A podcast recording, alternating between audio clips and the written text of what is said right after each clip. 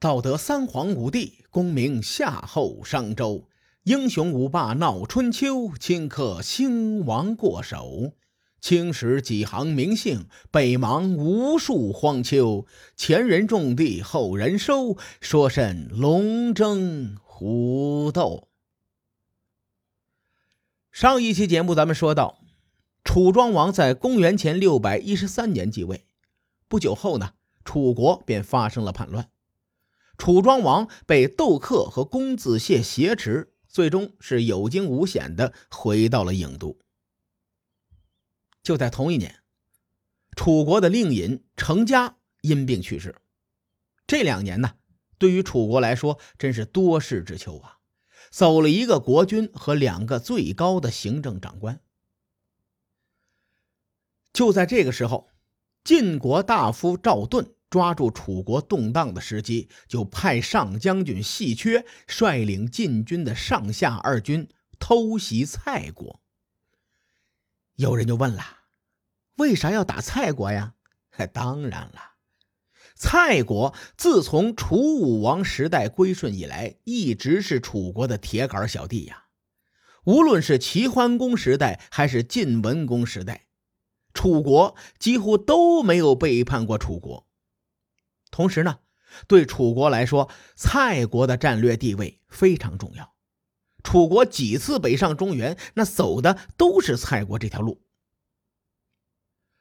晋军在攻打蔡国的时候，蔡国国君蔡庄侯一边抗击晋军，一边派人去请楚国去救援去。可是楚国呢，对此是无动于衷啊。不久之后，蔡国都城失守，蔡庄侯只能与细缺签下了丧权辱国的城下之盟。并且在第二年就悲愤而亡。从楚庄王和楚王群臣的能力来看，他们肯定知道蔡国对楚国来说有多么的重要。可咱们前面说了，这两年楚国权力动荡，新君不到二十岁，新令尹才上任一年，而且在前一年呢，楚国还发生了内乱。如果对手是其他的诸侯国，我估计楚国还敢去掰掰手腕。可对手是谁呀？那是春秋霸主晋国呀。城濮之战的余威尚在，一旦这次救援蔡国的行动失败，楚国再次被晋军从正面战场打败，这事儿啊就难办了。晋军在攻取蔡国之后，与对方签订了城下之盟。这一次呢？楚国避免了与晋军的正面交锋。虽说楚国的做法不仗义，关键时刻丢车保帅，但我认为呢，从国家利益层面来说，楚国求稳，这是很正确的。如果楚国与晋国交锋，鹿死谁手尚不可知啊！而且在第二年，楚国发生了一件谁也控制不住的事儿。史书记载。公元前六百一十一年，楚大饥，饥饿的饥啊。能记录在史书当中的饥荒，百分之九十九都是非常严重的。假如楚国在前一年与春秋豪强晋国交战，转过年来，楚国再遇到大饥荒，那对楚国的打击得有多大？列位可想而知啊。楚国遭遇大饥荒的时候，还遭到了外族的入侵。史书记载说：“戎伐其西南，什么意思啊？就是有一帮戎狄开始攻打楚国的西南。这次外族入侵呐，对楚国的打击非常大。戎狄最先攻打楚国的西南部，后来就驻扎在大林。这个大林的地理位置呢？”到现在已经查不到了。有人说是在湖北的荆门市啊，也有人说呢是在当阳市附近。反正荆门和当阳距离不远。戎狄驻扎在大林休整之后，紧接着攻打楚国东南部的阳丘。列位，从楚国西南部打到东南部，相当于把楚国的国境之南给打穿了。可见这给楚国带来了多大的麻烦。不仅如此，这次外族入侵还引起了连锁反应。雍国率领群蛮叛楚，群蛮呢是当时散居在湖北各地自成部落的蛮夷。雍国人率领的是距离他们比较近的这很多蛮夷的部落。不仅雍国叛乱啊，军国人也率领白普作乱。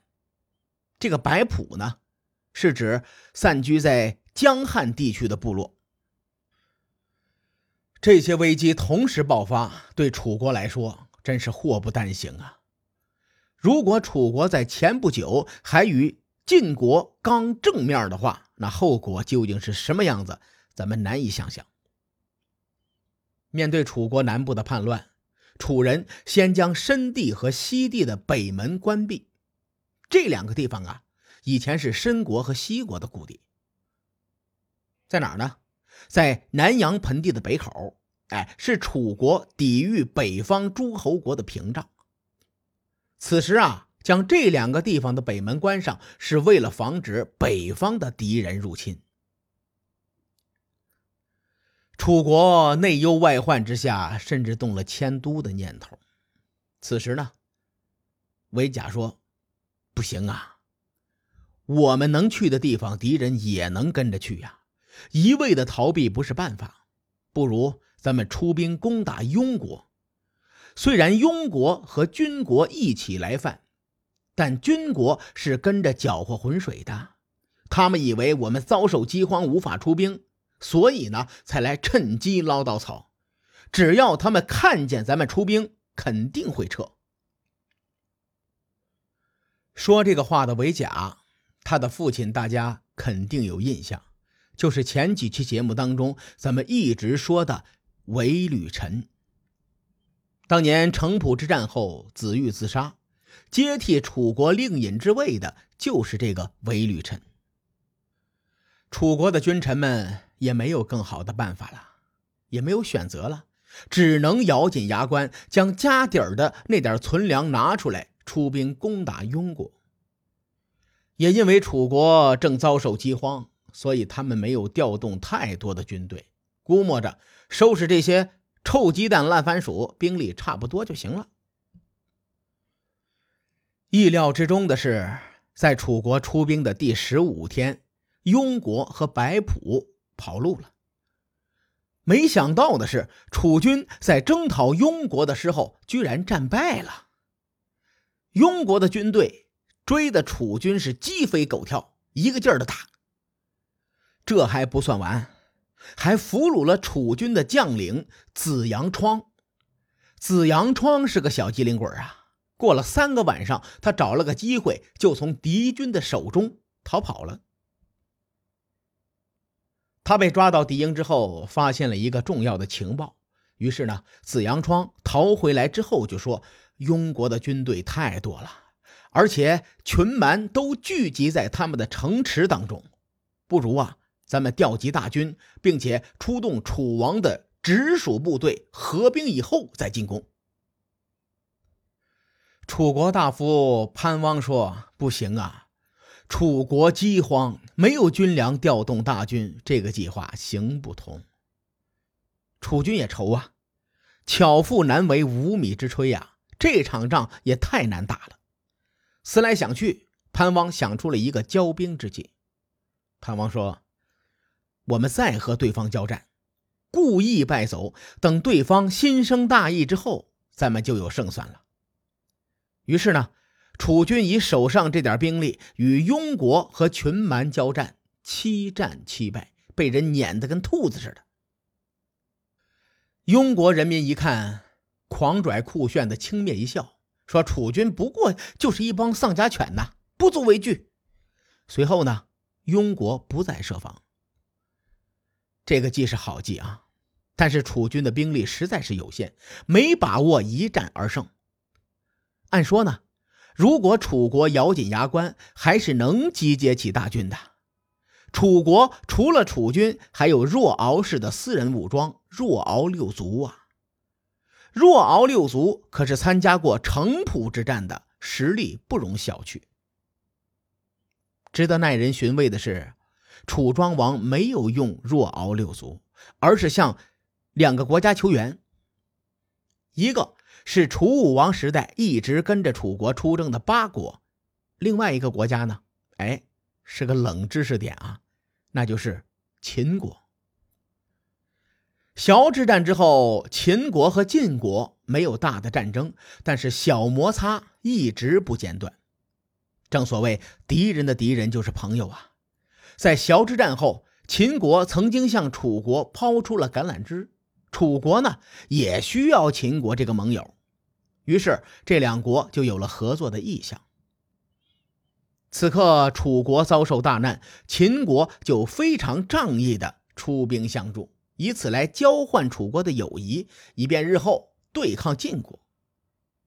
你看，每个人呀，这个心里都有自己的小九九。